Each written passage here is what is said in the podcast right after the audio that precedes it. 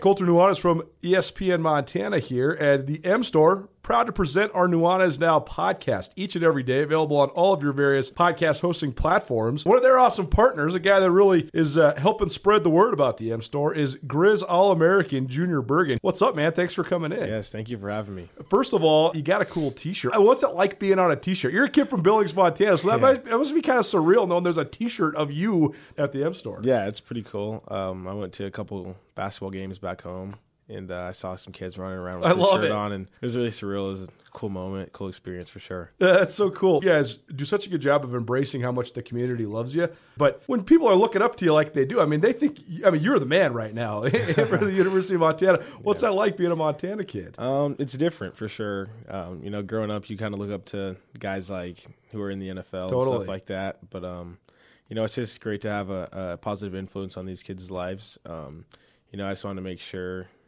uh, I set the example and lead by example and give them someone to look up to. Go check out the M Store. They're located there at the corner of Higgins and Broadway here in the city of Missoula. And you can also visit anytime online, montanamstore.com. They have all the latest and greatest, a whole bunch of original Grizz gear. And of course, they have Junior Bergen t shirts. Junior Bergen, proud partner with the M Store, as well as us here at uh, ESPN Montana. Thanks for swinging by, man. Yes, sir. Thank you for having me. The M Store, where they're all Grizz all the time. It's 4 o'clock. Welcome to Tutel and Nuanez, Montana's only statewide sports talk show. Broadcast on 102.9 ESPN radio for Western Montana and across the state on SWX television. I like football. Now, sports talk from Montana for Montana. Live from the Kurtz Polaris studio, here is Ryan Tutel and Colter Nuanez. Hello, Montana.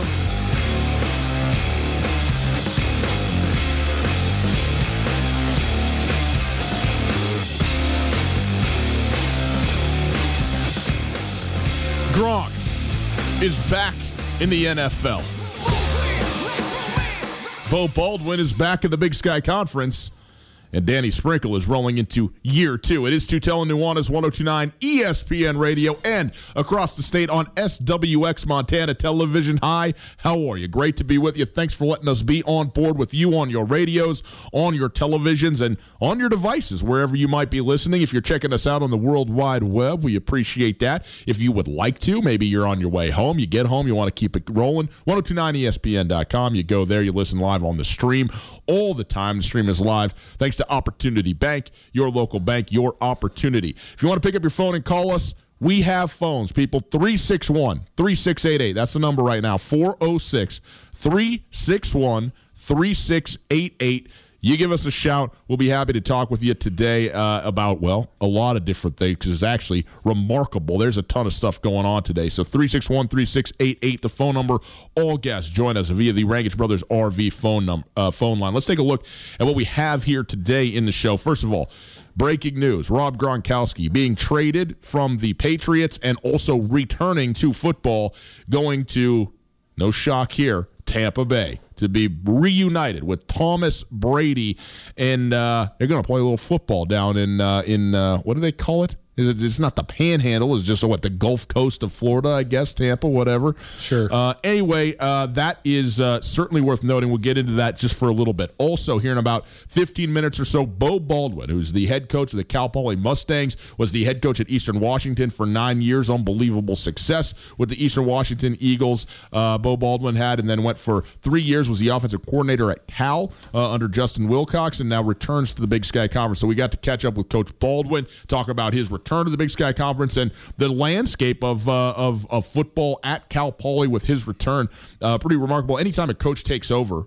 Uh, at a, at a place, you know, things are going to, you know, it's a major change one way or another. Even if it was a hugely successful coach that retired and the in you know an internal guy goes you know say you know uh, uh, Urban Meyer to Ryan Day or something like that it's still going to be you know a, a major change well it couldn't be more different going from the triple option you know uh, into Beau Baldwin's you know, wide open up tempo uh, offense that he's going to run there, and they can't even get a practice in right now. So it's uh, an interesting deal, but we'll, we'll get into that conversation.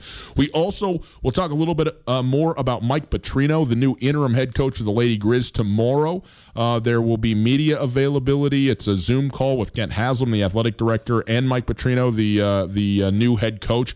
And so we will bring that to you, not necessarily in full, but we'll we'll be on that call and we'll discuss that tomorrow. But want to you know, maybe get people a little more acquainted with uh, Coach Petrino. He's been a, a, coach for a long time, was a head coach, great head coach at the high school level in Portland for many years, and then uh, got into the college ranks and back to, bounced around. And obviously, coming from a uh, you know an unbelievable coaching family uh, uh, all the way uh, up to his grandfather, Putter Petrino, obviously, who's a, a Montana legend. So uh, we will get into that a little bit. Top of the hour, looking forward to this. Danny Sprinkle, the head coach of the Montana State men's basketball team, going to join us live talking about uh, all the new guys, recruits that he's gotten, the overturn in uh, the uh, roster a little bit. Obviously, the loss of Harald Frey and how to replace that. But uh, Coach Sprinkle and his staff hard at work. Six now new uh, either signees, transfers, etc. Uh, going to be playing at Montana State, and so uh, a team that was, I mean, had had I don't know seventy percent new faces on it in in Coach Sprinkle's first year is going to have another significant number of new guys. So we'll get into all of that uh, with him as well, and then also I'll maybe talk a little bit about the, the the paddleheads and the scenario that they are in, which uh, I, I, don't know. It does not look good right now for the Missoula Paddleheads when you talk about the long term uh, scope of things. It seems so. We will uh, we'll get into that a little bit. So there you go. That is our show outlook. Ton of stuff going on. But three six one three six eight eight. If you want to get in here, uh, we will be certainly happy to have you. Colter, what's up, guys? Sunny. It's hot. It is. Went straight from winter to just blistering sun. I think it's oh, I think it's over sixty degrees today. It's like 68. Whew. That's my car said. Brutal. Yeah, I started sweating, haven't stopped. It was about seven hours ago.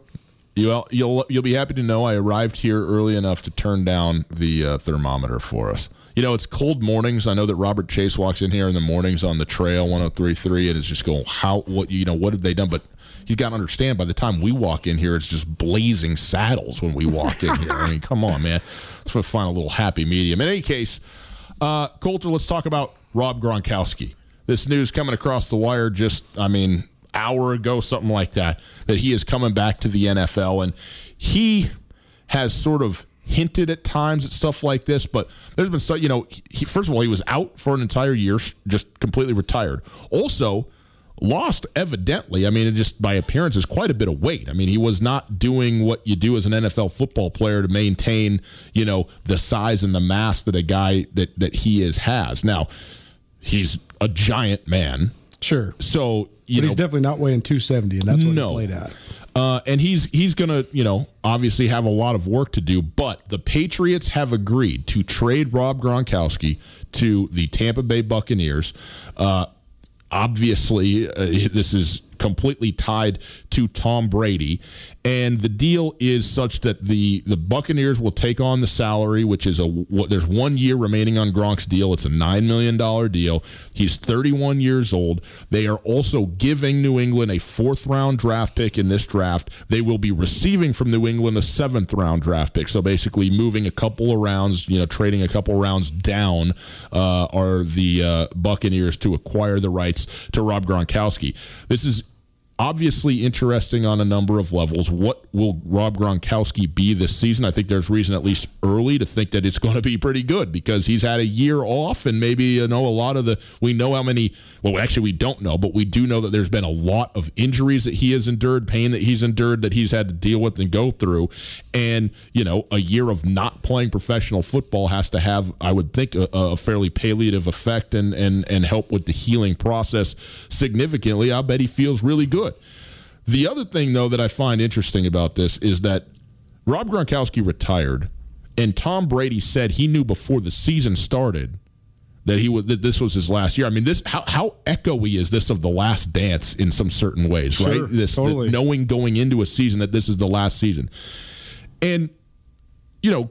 Gronkowski ostensibly said, you know, the the reason I'm retiring is I'm I'm tired of the pain. Like I'm getting banged up, and I'm a big guy, and I'm, people are hitting me low, and it's just I'm you know I'm kind of done with this. This to me though bespeaks the truth, which is not that any of that isn't true, but That they both want out of New England. done. Done. Want to be done with Belichick and Sure. the New England way and all of that stuff, which is a great way to win, but it's not a great way to live.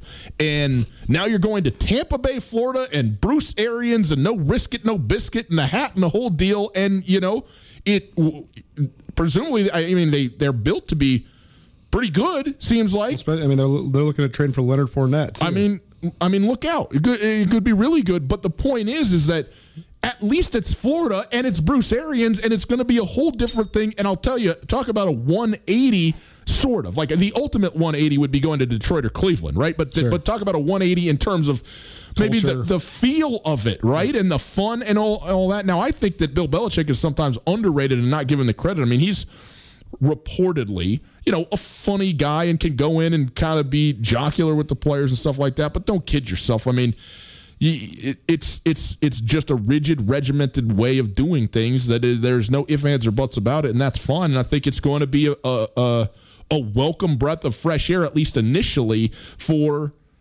Tom Brady and Rob Gronkowski. And this is a remarkable development to me. to me, the reuniting of Brady and Gronkowski is far down the list of what makes this compelling and interesting. I actually agree with you on uh, that. so I got I have a couple points to make, but first I want to ask you a question. okay.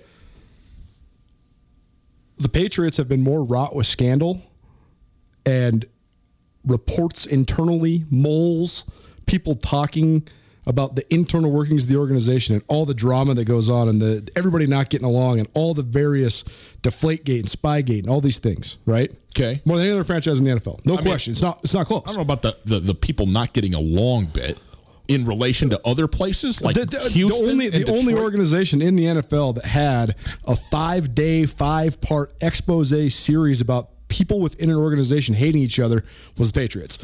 The question for you is this: How much do we ignore that sort of thing because teams win? In other words, all this stuff about the Bulls hating each other 22 years later, so much of it is like a revelation for so many people. Because they're just like, well, if you're rolling to championships, winning 72 games, three-peating, everything must be perfect. Well, but here's the thing: the Bulls didn't hate each other. Everybody hated Jerry Krause. Sure. and that wasn't covered uh, up. Everybody was aware of this at the time. I guess I, think I there's guess more the, exposure. The, the, the, the expose that ESPN and ESPN the magazine did on the Patriots, I thought was enthralling. I thought it was revealing. I thought it, it absolutely step by step played out the trading of Jimmy Garoppolo as well as the, the split between Tom Brady and Bill Belichick. I thought it 100% predicted it. Mm-hmm. Sure. When it all came out, everybody just kind of ignored it. The people engaged in it, and then it was gone. And I don't. I never really knew why. We talked about it on the show, and I said this is the end. but but when you talked about people not getting along, you didn't. Say, I mean, B- Bill Belichick and Tom Brady are two people within an organization. You're not. I mean, you, yeah, but there was team say T- like this. there was team. TB12 and there was team Patriots. Sure. Okay. So it was a very divided organization. Okay. Right. I I just think it's shocking that people don't didn't ta play more into that. I mean- we sat here and speculated for a year: is Tom Brady maybe going to leave? But if you actually read those stories, it was very clear that Tom Brady was going to leave. Was it a divided organization with Aaron Rodgers and Mike McCarthy? Absolutely. Okay, I mean it, this is not new stuff, and the difference is is that because they're winners, ESPN went and did an expose on them. Whereas there was plenty of stories, certainly about Mike McCarthy and, Right. and Aaron Rodgers, but it wasn't the same thing as this uh, twenty-year dynasty. I, I guess you're missing. My, I been. guess you're missing my point. It's the American way and the American media way to absolutely pile on when things go awry. That's the that's what makes the Patriots unique. Is that they've had all these sort of probing stories, all these almost scandals, but the winning makes it so that people don't pile on because it just comes back around to the original narrative every time. I guess that's what I'm getting at. I, I don't think so. I think that the winning and the New England Patriots and the number of people who don't like the New England Patriots continues to not perpetuate that stuff. I'm not saying that stuff isn't real. It is real. But I'm saying the reason there's so much probing and prodding Right. about the Patriots is because they're winners. so, but why I don't is think it- we avoid I know. it. I guess you, you're still missing it though. no, no, I'm disagreeing. No, no one, uh, no one has said. But remember that story that was only a year ago when Tom Brady left. No one has said that. No one says that about any story that's a year old. Like there's no the stories that's come and then they go. That's just what happens. I guess that's what I, that's what I just don't get. Regardless, uh, Rob Gronkowski. Two details I think that are important about this move. Yeah. One, a lot of people are wondering, well, why does he have a year left on his contract if he's retired? It's because the neither side, neither he nor the Patriots, filed his retirement papers Right. because there was a discussion, obviously, that he might return to football, whether it's for them or otherwise. And Right. so they were going to keep him on contract. I think probably stall his pay. Sure. But keep him on contract because if he comes back to them, great. And if he doesn't, he's still an asset and you can trade him, even though he that's not market value for Rob Gronkowski. He, he still got something, not nothing. Exactly, because he wasn't going to come back and play for the Patriots. Mm-hmm. So the Patriots are in the, in this way three rounds up on whatever they were from the seventh now to the fourth round in this draft for quote unquote nothing because Rob Gronkowski wasn't going to like that was it. And also the report is that that he had one team and then one team only that he was willing to play for, and that was Tom Brady's Right, team, which turns out to be Tampa. The other thing I think is getting glossed over. Rob Gronkowski was not the first, uh, hardly the first superstar NFL player that walked away from the game in his prime. Oh, right. when Patrick Willis, when Calvin Johnson, when guys like that retired, I thought this exact same thing would happen. My brother and I had a conversation. Like a lot more players. We, we just, we just, my brother and I had a conversation that Calvin Johnson retired for two reasons. One, he wants a break. Two, he wants out of Detroit. And we thought that he would just kick it for a year, maybe two, get healthy, and then mm-hmm. just go wherever he wants. Sign Carson big- Palmer did it. Carson Palmer did it exactly, and I, Left- I left thought that I thought more players would have done this. I thought Patrick Willis would have done this. It's more amazing to me that more people haven't done this. And then the last element here is just what is Gronkowski because I think Patrick Willis and Calvin Johnson both could see it coming. Neither one suffered crazy detrimental injuries, but they both talked about how terrible they felt physically Yeah. all the time. Mm-hmm. Well, Gronkowski, I mean, he got slaughtered more than anybody. Mm-hmm. And he's the greatest example of it doesn't matter how big you are in the NFL Well, because maybe it does, and it's well, worse right, if you're bigger. Right, because if you're Yeah. going across the middle at 6'6", 275, that's a big target. Everybody's hitting you low, hitting you high. I mean, and so I just wonder how much gas he's got left in the tank because, you know, by all accounts, actually, I mean, if you follow his personal life, and he's actually one of the only NFL guys I do follow his personal life, only because he's hilarious and and he's in a, he's a professional wrestler, so that Right. gets into culture Well, world and, in a and- hurry. And his, I mean, now his longtime girlfriend, who he's settled down with, who I, I, probably he will marry, was on the cover of Sports Illustrated last year. Okay. swimsuit edition. So, I mean, it makes it a little bit more that also gets on culture's radar.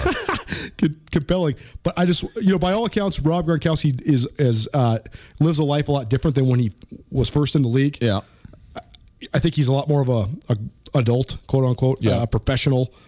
It seems as if you know he's still having fun, but he was like a legendary partier. So you wonder. Sure. So that's a benefit to him. He's also had a year off as a benefit, but then you also wonder what's his physical conditioning like right, Right. now, and can he get back to playing shape? We'll see. it it seems like though, with a year off at 31, that one year, one year is reasonable, right? Like you could come back and do it for a year. Sure. So yeah, I mean, maybe, we'll but but uh, I mean, often, so often, especially in football, we see when you lose it, you lose it. When you lose it, it's gone. yeah, but he never lost it, right? I mean, he was Well, injured. I mean, he was a shell of himself last the last time he played, though, only because he was so injured. Yeah, yeah. But I mean, Rob Gronkowski, in my opinion, is the greatest tight end to ever play. Mm-hmm. He's the most versatile guy. He's the only guy in the history of the league that can catch 17 touchdowns and also be one of, if not the best blockers. That's right. Yeah. And he couldn't block at all his last year with the Patriots. They didn't even try to make him fill that role.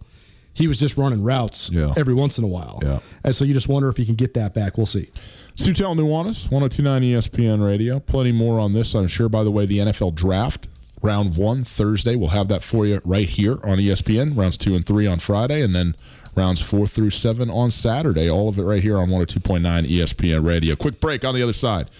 Our Big Sky Coaches Football Series continues with the brand new head coach at Cal Poly, but a veteran head coach in the Big Sky Conference, Beau Baldwin, next.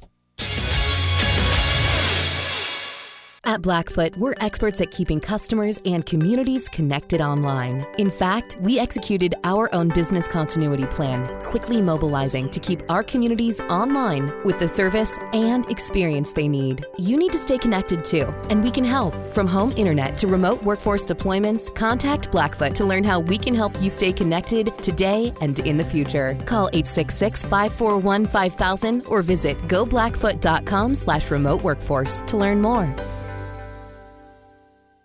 Eat a lot of peaches. I'm moving to the country. I'm gonna eat me a lot of peaches. I'm moving to the country. I'm gonna eat a lot of peaches. I'm moving to the country. I'm gonna eat a lot of peaches. Peaches come from a can. They were put there by a man Presidents of the United States of America. I never knew if they were a parody band or if they were being serious. Well, they're serious in their parody, I guess is what I'd say. But uh, this record came out when I was, I think, a freshman in high school. Yeah. This was the biggest thing that happened at Big Sky High School in the year of our Lord 1996. I can promise you that. This was this made waves. Peaches, get I know. out of here. I know your brother sang it every single day. That a boy. Tutel Nuanez. Oh, go ahead. Your freshman year of high school, though, we were like in first grade. That's right. That's right. I mean, we were just learning to walk. Um, happy to be with everybody. 1029 ESPN Radio, SWX Montana Television, Tutel and Nuanez, always. Glad to be on your radios and hanging out with you. We appreciate that very much. Uh, Colter, we've been uh, running through a series here, interviewing all the Big Sky Conference head football coaches that we can.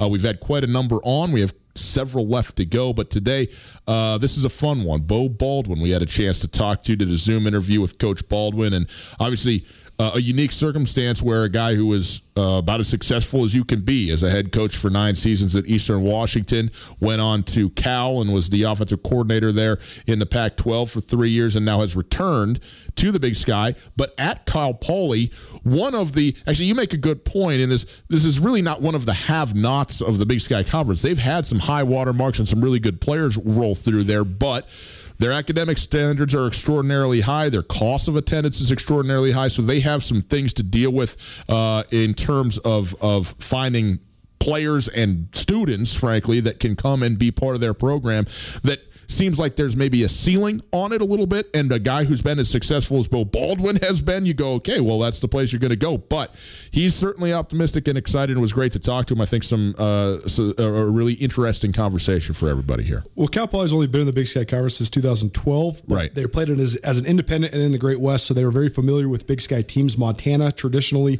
scheduled Cal Poly every single year. But if you put it in perspective, Uh, from the Rich Ellerson era through the Tim Walsh era. Those are the last two coaches that that makes up the entire duration of the 20th 21st century Yeah. at Cal Poly. Cal Poly's made the playoffs 5 times. That's more than every other team in the Big Sky Conference except Montana, Montana State, and Eastern Washington. That's more times than NAU. That's more times than Weber State because out west, all the bids have gone to Montana and Eastern Washington and Montana State. Those Yeah. are who th- make the playoffs Yeah. out of the West and out of the Big Sky. But Cal Poly has made the playoffs twice since joining the Big Sky, shared a league title their first year in the Big Sky. So it's not as if it's this downtrodden program. They've also produced as many pros as, I mean, Cal Poly has produced more pros than the Montana schools this decade. Guys like Nick Dzubnar, Cameron Onko, um, Johnny Millard. I mean, all three of those guys played in the NFL, so they've had good defensive talent, and their offensive system has been very confusing and, and very perplexing and um, a unique part of this league, certainly, especially with the unbalanced schedule. Because if you get Cal Poly, what does that mean for the arc of your season? Just because you're going to have to have a completely anomalous week one time within conference play. If you don't have Cal, Cal Poly, thank goodness. Your rushing def- defense statistics are probably going to be a lot better. Totally. But I mean, we'll let Beau talk about a lot of the stuff. Um, but he, I think he made some some interesting comments. I love that he didn't downplay that this is a whole rebuild or a remake.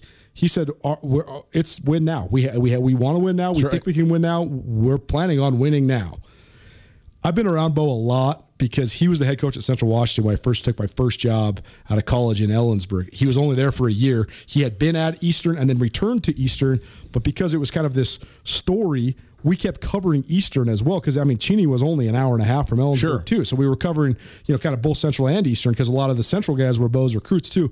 So known for a long time, and uh, always had respect for how confident he is so many coaches that are confident are also brash, intense, in your face, intimidators. Both the guys at the, at the Montana schools are very much like that right now.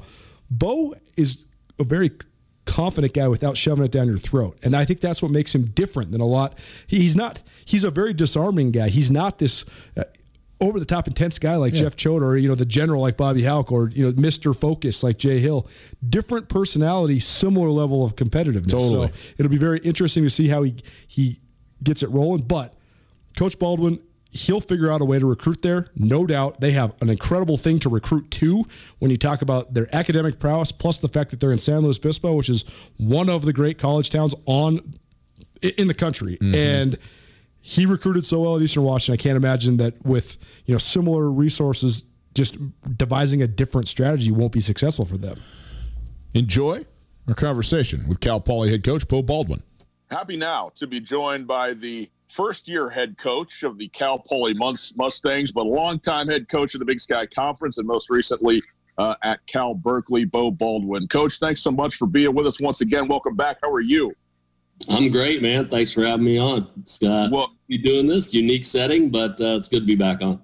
That's right. I mean, who who thought that we would be zooming each other and able to, uh, you know, look each other face to face from a thousand miles away, whatever it is, in a in the circumstance like it is for you. You've been a longtime head coach. You're a veteran, you know, in the profession.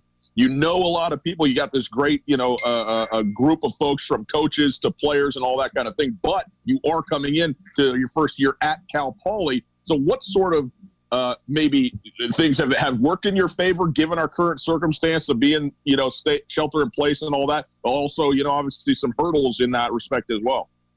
Yeah, I mean, it's definitely some hurdles, and we're we're all you know we all feel those. Um, ours are a little different, being that you're you're here for the first year, so you're still you know installing, but everyone's still got different hurdles, even if it's year two or year three. Um, the toughest hurdles, like I said, are just not being around the guys, you know, to have those you know any sort of face to face meetings. Obviously, spring practices, we weren't able to get any of those in to eval guys. And to be, I mean, we can do these Zoom meetings and they're fantastic. Um, you know, just from from giving us a chance, at least when we're like you said, hundreds of miles away, thousand miles away. But it is sometimes tough to go over film and eval film without, you know, how it is. The student athletes, they need to see themselves and see what you're talking about. So to have that practice film from the day before and go, this is what I'm talking about by, you know, pushing the route to whatever. This is what I'm talking about, and they see it. It's what you know. So that's that's what you're missing. But everybody's missing that. I know some teams got some practices in, you know, and did that. That's just that's just the way it is. Um, the advantage we're in probably is we have really mature kids, and I, you know, not that everyone doesn't, um, but this kid, you know, the, the the guys here at Cal Poly and the student athletes here, they're, they are a little bit different, you know, and, and they, you know, so it's a little easier, I think, to be able to give them things to basically run with and handle, um, being that, you know, they're, they're used to juggling a lot of things. So they're used to juggling things that are difficult, maybe not perfect, um, in the classroom and just with everything that comes with being a student athlete here. So I've noticed that, uh, whatever we would expect, you know, the issues we'd have, they're probably as good as they can be with this group of, of guys, which is uh, you feel fortunate as a coach. a lot of times when you are taking over a program, first year head coach, um, you're inheriting a program that maybe needs a rebuild or you know, maybe some like the guy before you might have got let go. But this is a situation where just Tim Walsh retired and Tim Walsh did a great job there. And you're inheriting a program that has pretty good tradition. I mean, Cal Poly's made the playoffs five, six times over the last 20 years and, you know, won a conference title since joining the Big Sky. So what do you think of just the state, the state of the program that you inherit? Yeah, no, you hit it right on the head, Colter. I mean, it's you know I have a ton of respect for Coach Walsh, his staff. I've shoot, I've known a lot of the coaches that have gone through here and been a part of it. You know that uh, you know, so I know, and I told the kids that I go, I'm not some coach that's going to come in here and tell you, you know, we got to change everything. This is, a, you know, I, I, it's there's always stuff that you want. You want to make sure that you build it around who you are and what you're about. But be careful of thinking that there aren't some good foundational pieces here. And the guys know, and I know that from Coach Walsh and his staff. So I am fortunate that way. Um, the thing you have to do as a coach is then come in and find what are the things though that we have to tweak, that we have to change that are going to fit us more than how they fit Coach Walsh and what they did offensively, what they did defensively. Those are the things we have to identify. We've you know really started doing that in recruiting, and uh, even in the weight room. You know, we weren't able to get to spring ball. You know, because that's where you obviously you're getting to some of the technique stuff, the things you have to develop and change that are different about the way you're going to block in the triple option compared to what we do. You know, would be one example um, for the guys up front.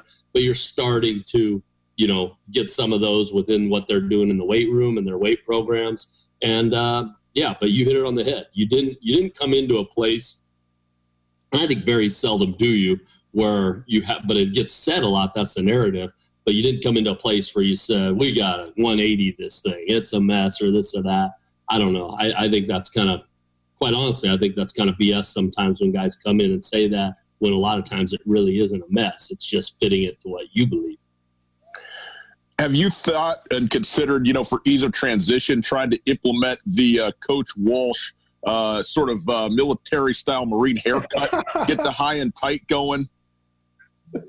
I have not. I'm, I'm know, just- hanging just on by thought. a thread. I still don't have. I still don't. I still am, am hanging on up top. I just got serious power alleys. So if I ever go a certain way, it's going to be all or nothing. But you know, as, a, as an older guy, I got to get in better shape to go totally bald. That's not a great look. So so I go hat. I'll go like I said, no military look. Though. I don't go the high and tight. I can't get. Yeah, I mean, if you're coming out of the triple option, you might as well have your own haircut too. I think that's probably fair. Beau Baldwin joining us, head coach of the Cal Poly football team, and uh, coach, you mentioned you know you not just taking over a new program, but especially offensively, this is going to be a drastically different offense from what you know these guys that the, the current players have been accustomed to doing. So now you don't have spring ball, but I have heard, you know, sort of rumors or, or that they're going to try and work it out where ultimately when we get back to playing and practicing, they're going to try and even this thing out, right? Where they there may be sort of sort of a, a front end to fall camp or something like that to try and even out the number of practices that all those teams get. What have you heard about that, and how important would that be for you and your team this season? Yeah, I, I honestly I haven't heard that. I haven't heard. I mean, I, I've heard. I shouldn't say I haven't. I mean, I've heard everything. I just haven't heard anything that's been. You know, this is probably what's gonna. It's like you hear something one day and then it changes the next. So it's like Right. you know, get caught up. I think it's good in theory. Um, the issues with that, if let's just say UC Davis had all 15 of their practices, and someone else I think had six or seven or whatever it might be, you know, so they come in less. Do they come in later and we come in a lot earlier? Is that what we're saying? You know, because there's still not going to be two a days. So then all of a sudden you run into a time where budgetary wise, you know, where where are we at budget wise? We're all looking for ways to cut budget. Well, if all of a sudden, let's say Cal Poly's allowed 40 practices because they get their 25 to start and their whole 15 of spring ball, are we starting July 10th?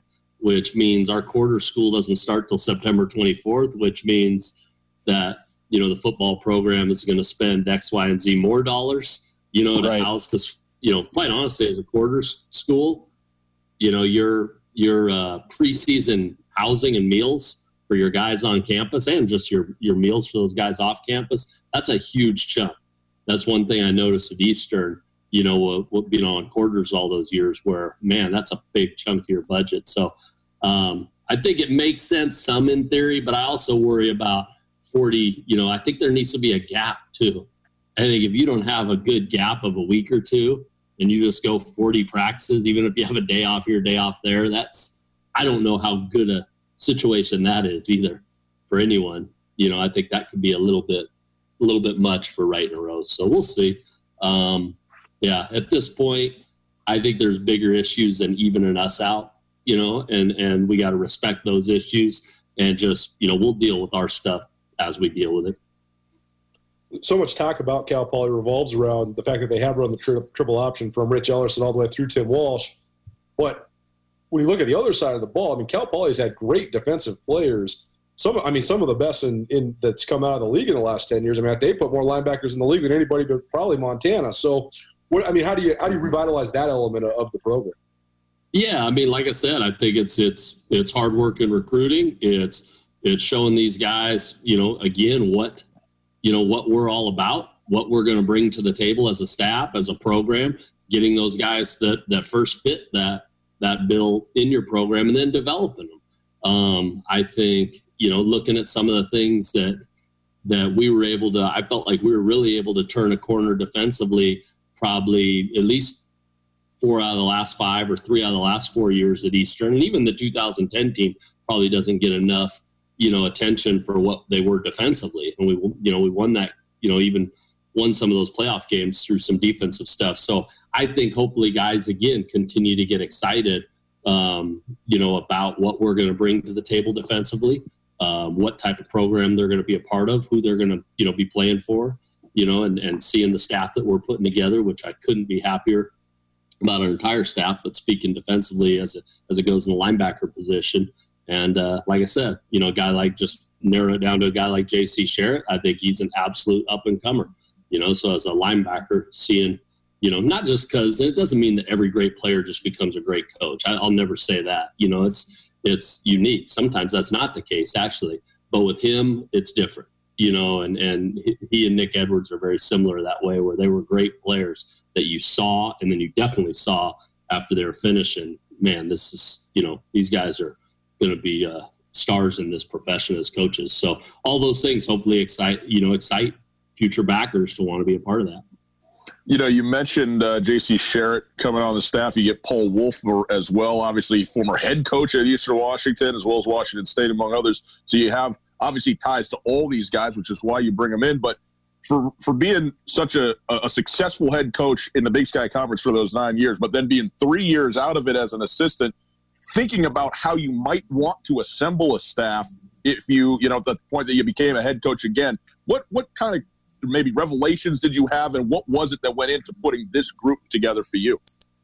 Yeah, no, it's a it's a good question. It's uh you know while I was at while I was at Cal, and you know Coach Wilcox talked openly about it. You know he didn't he didn't expect that it was going to be some eight or nine year deal as an offensive coordinator because he knew I wanted to be hungry to be a head coach again. And I my time there was invaluable. I mean, I learned so much around great guys. But during that time, you know, you always want to be ahead of it. You're always kind of putting your list together and your Rolodex together of guys that you know, if I'm ever fortunate enough to be in a situation again, and you know, and maybe some of the guys that fit at Cal Poly might not have fit had I taken a different head job or been at a different spot, you know. But you have all these guys, and then you figure out, okay, once we're getting closer to this is a real thing, you know, that's when you start, you know, narrowing it down. This guy fits for this reason. This guy fits for this reason. A couple of those guys were with me at, at Cal, you know, both with Meyer and Edwards, you know, coming with me. Another one, Casey Petrie, was someone that I only worked with those two years at Cal, but he jumped, you know, off the screen to me to be someone that, you know what, he's going to be hungry for his first true. And that's what sometimes the Big Sky offers those kind of those first positions too. It's a combination. It's a little bit everything, but he'd been a quality control, quality control. Um, but he was another guy that came from Cal, and then going back to the the Eastern piece, you had some of those ties as well. Um, but one thing I wanted to make sure was I didn't become totally good old boys club. You know, and what I mean by that is a lot of coaches surround themselves with just 10 guys who they don't challenge you on anything. They don't come with any new ideas. I mean, that was one of the reasons I hired Troy Taylor in 16. I wanted new ideas, even though we were great on offense and for years had been. Let's take it up a notch. So that's part of the reason when you think about bringing in Plemons and bringing in Cody Von Appen and bringing in Jeff Anderson, and then obviously bringing Paul Wolf back after all the other places he'd been. I want guys, uh, James Montgomery, you know, from Sac State, you know, I wanted guys that would also challenge some of the things and bring in fresh ideas. So it ended up being a good mix for us. And uh, some of it I probably knew or had a good idea before I ever signed the, the dotted line. And there's four or five guys that I went through a process and an interview piece with from a recruiting standpoint, uh, looking at your roster, I mean, right now I think there's four or five guys the, on the whole roster that are from other than the state of California. I mean, California produces so many guys. Cal Poly's always recruited California so well. When you were at Eastern Washington, though, you recruited Washington so well. We talked to Aaron Best the other day. He said there's more college football teams recruiting the state of Washington than ever before. So, I mean, how do you go about strategizing your recruiting territories at a place like Cal Poly? Yeah, I think uh, Bestie hit it on the head, too. I think – I think while we were going through our run, you know, uh, I don't think Washington was getting hit. I know it wasn't getting his hit as hard as it is now, and people probably saw that and saw that you know we were able to be competitive nationally with a team of really Washington high school kids. I mean, for the most part, and then we get those one-offs from California that were huge, especially a lot of Northern Cal, and then occasionally QB or running back from Southern Cal. Um, but I will take a similar philosophy here. But I think no matter how much California gets hit, you know, and it is going to get hit. I mean, it's going to get hit in recruiting as hard as any place west of Texas, um, obvious for obvious reasons. But no matter how hard it gets hit, I don't know how much we're going to have to leave the state. I really don't. And and it's actually strategically, it's smarter not to leave the state for a number of budgetary reasons. Again, like we talked about, and uh, so it's going to be, you know, if if our roster is 100% California, I'm fine. You know, when it all comes to it, if we have three or four guys that are outside of California, but they're that fit because of X, Y, and Z, then so be it. But it's not as if I'm going to sit there and have a. I won't have a strategic plan to say we'll have 10 to 15 percent of our roster be outside of California. We'll only go outside of California if it's something that we feel like we can't get in California. And that was kind of like the QB we signed this year from San Antonio. He was someone that we felt like was that far, you know, different than than the guys we were looking at. Beau Baldwin joining us. He's the head coach of the Cal Poly Mustangs going into his first year at Cal Poly. I wanted to circle back just briefly to your staff in terms of the titles that they have and the jobs that, that they're to do. You know, you used to be, you had your head coach, you had your two coordinators, and then you had your position coaches, and that was kind of the deal, and it was pretty straightforward. There's almost nobody on your staff that has one title. Some guys seem like they got three or four different titles. So, how do you go about not just finding the guys, but deciding here's the responsibilities, both specifically and generally, that you want each guy to do and try to make that puzzle work? Yeah, no, it's it's good. I think sometimes, you know, we all know it that sometimes there are certain things that get thrown out there that are just to put a title or to give a guy a title and it helps out his resume. Um, but a lot of times they still are involved in that, but but it's it's sometimes slapped on there. Um, I truly tried to when I was hiring guys, you know, take a guy like Cody Von Appen from Boise. I knew JC Sherritt was a young, going to be a, a young coordinator in this thing you know, and it was going to be new for him. So I wanted to make sure I put the right type of guys around him. Well, when I interviewed Cody and when I talked to Jeff Schmedding and Zach Hill and those guys at Boise about him, I'm like, this guy to me is a future coordinator. So this is a perfect guy I want to hire on the back end for a young coordinator, someone who will bring ideas, bring things they were doing at Boise, bring his background with Thompson and, and NAU as well, you know, and some of the things he's had in this league. Um, and then deservingly so, he truly will. You know, the title of you know defensive pass game coordinator is legit. He's going to bring ideas to the table. He may help make calls during the game, especially coverage calls. You know, and do those sorts of things. And then he will be a part of you know special teams as well. And the same thing up front with Will Clements. You know, I mean, you know, he's going to be a part of setting the fronts and being a front game coordinator and, and doing those things. So um, you just try to, like I said, I, I don't want to just be that that coach that just slaps them on there. You know, I want to be able to give guys though that that stuff for their resume when they're doing it. But I, I did, like I said, look at it and strategically decide who is truly going to be involved in these different areas. Um, and some of them are outside of football, whether it be academic coordinator, recruiting coordinator, some other things that way that uh, we definitely like to do. Paul Wolf will definitely be an associate head coach without it just being a title, though or assistant head coach, however you want to look at it, because he truly will be a guy I already have that I lean on, you know, for things that are big picture, not just O line and run game coordinator stuff as well. When you look at the landscape of the Big Sky, I was just thinking reasons why Washington's getting recruited more. I think one of the main reasons, especially from a Big Sky perspective, is because you have Bobby Hauck back at Montana and Jeff Choate at Montana State. Both those guys spent time at Washington. They both have ties to the Pacific Northwest. I think they both put a priority on recruiting Washington particularly Choate in Western Washington and, and Hauck in Eastern Washington. But what do you think of just the landscape of the Big Sky now coming back into it? Because the league is uh, quite a bit different with Troy Taylor at Sac State. No more Jerome Souers, no more Tim Walsh, no more Mike Kramer, Bobby Hauck and Jeff Choate. What do you think of just the landscape of the league? Yeah, I mean, I think it's and it's. I've always respected the level of coaching that is in this league. I mean, you brought up guys like Coach Souers, who's one of my favorite of all time, and and uh, you know, I got to, you know, be close with him and Coach Walsh and different guys who have, have been as Coach Kramer and, you know, different guys who, you know, have been in this conference. But I don't know that it's, uh, you know, much stronger than it is right now. Uh, I mean, that I can remember.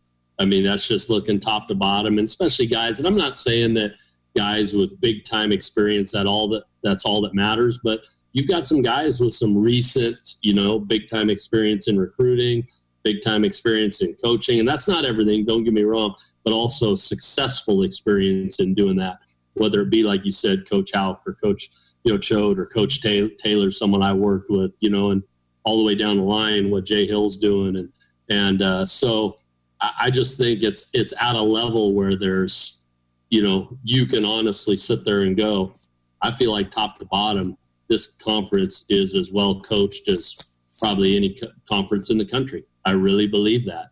And I think it shows up, you know, with the consistency year after year. And it probably shows up with us beating the hell out. So I always remember beating the hell out of each other sometimes. You know, we were fortunate to be on a run at times and be up there, but then you'd watch certain guys and you're just, you know, that's how we felt a little bit in the Pac 12, you know, that, that, uh, you know, maybe other conferences feel that way too, and it's where you're at. But I definitely think there is a level of that where it's uh, you're you're in a challenge each week. There's no doubt about it. And a big part of that is the staffs that are in place.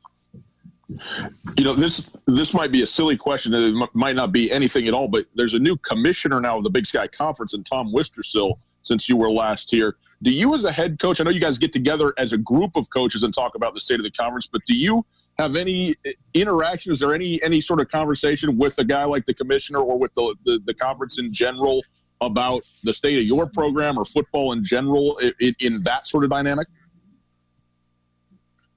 I, I haven't had any one-on-ones with him. I'm not saying that it'll never happen. I mean, I you know I I'd had one-on-ones at different times for whatever reason with Doug, you know Fullerton, you know during that time there. So, uh, but I haven't yet. But in some ways, that's partly because you know, about the time I'm getting in the conference, he's got a lot of things he's working through. So I'm not, gonna, right. you know, I'll wait till he needs to send us all a message and talk to us. I'm not going to, you know, kind of like our president or university. I'm not going to bug him a bunch, you know, unless he needs something from, you know, talking to me because he's got a lot going on. So um, everything I have been around and seen, it's, you know, I'm really excited about it, you know, uh, being in that meeting in February.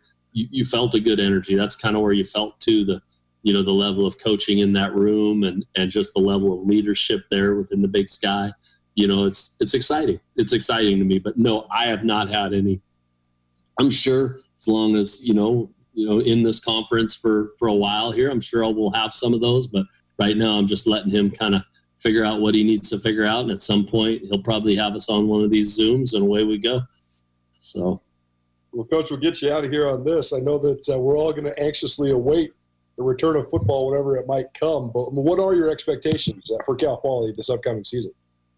You know, I'm and I I I know. I mean, obviously, I know there's certain things that take time. I get it, but I just never been one to want to say that. I hate to say it. You know, I I don't want to put ceilings because then all of a sudden, what happens when you set a certain expectation and then it's a self fulfilling prophecy? Holy cow, we're already starting to exceed that expectation. You know, well, we're not. Are we even supposed to do this? like on the golf course if you're supposed to shoot a certain score and you're starting to you start to get in your own head you know so my, something we know about very well right i'm trying so i'm trying to tell the guys listen you know um, we're not going to be too too high when things go right because we expect them to go right and there's no reasons not to be able to do things earlier than some pessimists might think we can you know and and but if things don't go right we're not going to listen to people go, see, I told you they can't throw it there right away. You know, it, the mindset is we'll keep. So it's just, it's, and it's the same approach we took at Eastern. Quite honestly, when we kind of went into that run, you know, there was no one out there before 2008 or nine that would have said, oh, yeah, I expect that, you know, team up in Cheney to be a national contender, win a national title, be the premier team. There's no, no one would have said that, I guarantee, in 2008 or 2009 you know, but it was it was our guys did a great job of never, you know, putting a ceiling on what's possible. And so I, I think the same way here. So I, I have no idea what the season will look like, but our guys believe that every game that's in front of us, you know, we're going to prepare, you know, through the summer, whatever that looks like, you know, to be a factor and to to go after, you know, Big Sky titles. Quite honestly, that's that's that's the ultimate goal, and then we'll have a chance to talk about anything past that when we when we get back to that type of consistency. Beau Baldwin, back in the Big Sky Conference, head coach of the Cal Poly Mustangs. Coach, thanks so much for taking the time out. We appreciate it. Best to you. Appreciate it, Ryan. Thanks, Ryan. Thanks, Colter. Appreciate it, man. Beau Baldwin, head coach of Cal Poly. It's my thought that I think that there's advantages and disadvantages at every single job you can possibly have, especially when you're talking about non Power Five, non blue blood, you know, college football. Yeah. And I think that the key, one of the keys as a head coach, is finding the way to maximize your advantages and minimize your disadvantages. And I think when Beau Baldwin was at Eastern Washington, he did that better than anybody. I also think there were some circumstances that went into it as well. Aaron Best told us last week Washington's getting recruited harder than it ever has before. Well, one of the main reasons for that is that Bobby Hauck and Jeff Choate are at Montana and Montana State. Those guys both have deep Washington ties, having both coached at the University of Washington. They decided to not wave the white flag. There was a space and time where Eastern Washington, and because Washington State was so bad, Eastern Washington was literally getting the second tier of guys in the state of Washington. And if you're getting that, you're going to be a semifinalist in the FCS year after year, just like Eastern Washington was. How does Beau Baldwin find that same sort of advantage at Cal Poly? I'm not sure, but he's a smart enough guy. I think he will.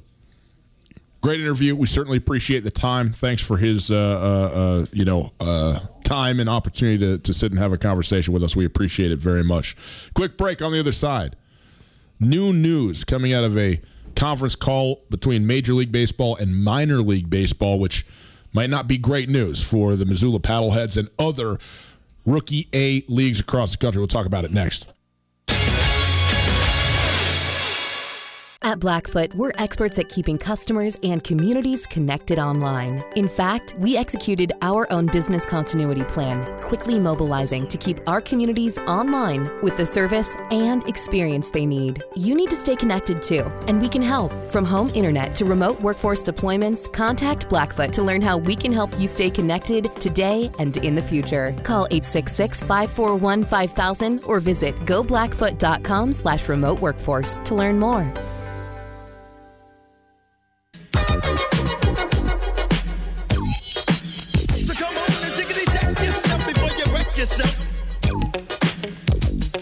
Back to Tutel Nuanez 1029 ESPN Radio.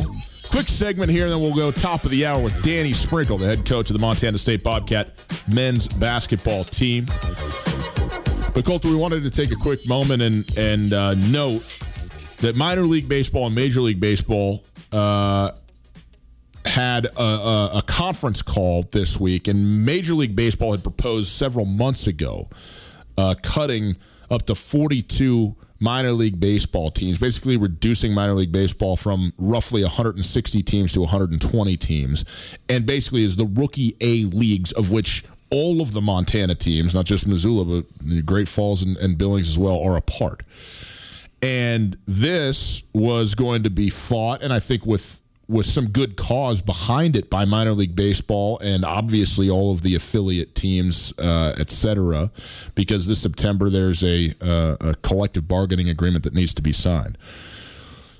But with the COVID 19 pandemic that has spread, the loss of revenue that this has generated for everybody, uh, including baseball, uh, it sounds like that minor league baseball is a lot of the starch of what they had of wanting to kind of fight against this has maybe been taken out based on the reports coming out of the conference call that was had, and this might become a, a reality as a result of, if nothing else, merely a financial uh, dump, so to speak, at a time where there isn't the financial, you know, the, the money coming in that there has been.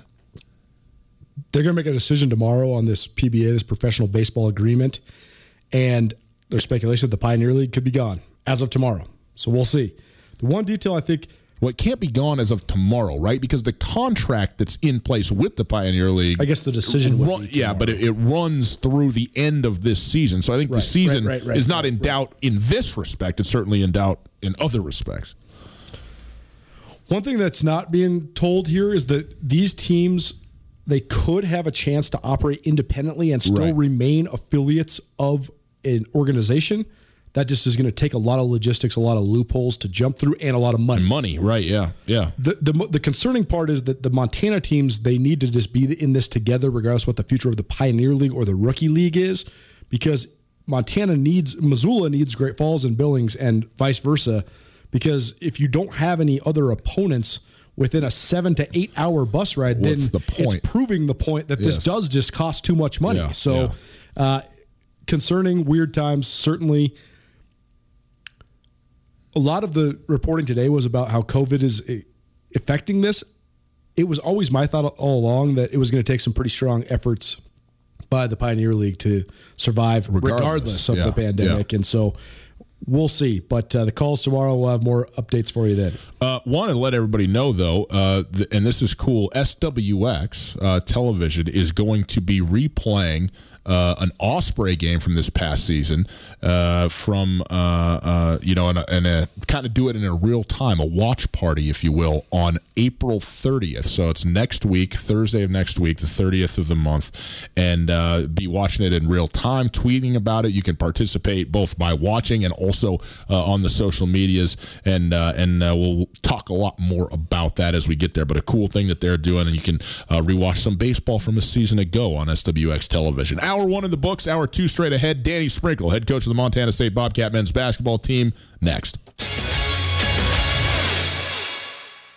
It's finally starting to feel like winter around here, and if you need some nice winter gear, how about the fine folks at Sitka? They make awesome winter clothes, and they sell custom Bobcat Sitka gear at the MSU Bookstore. You can shop online anytime at msubookstore.org, or of course, you can check out the MSU Bookstore live and in person there on the Montana State campus. They also have some graduation regalia back in order there at the MSU bookstore. They have an awesome American Indian Council selection as well. Visit on campus anytime you need blue and gold or visit online anytime, anywhere. MSUbookstore.org. MSU Bookstore, your best place for blue and gold on game day or any other day located there on the Montana State campus.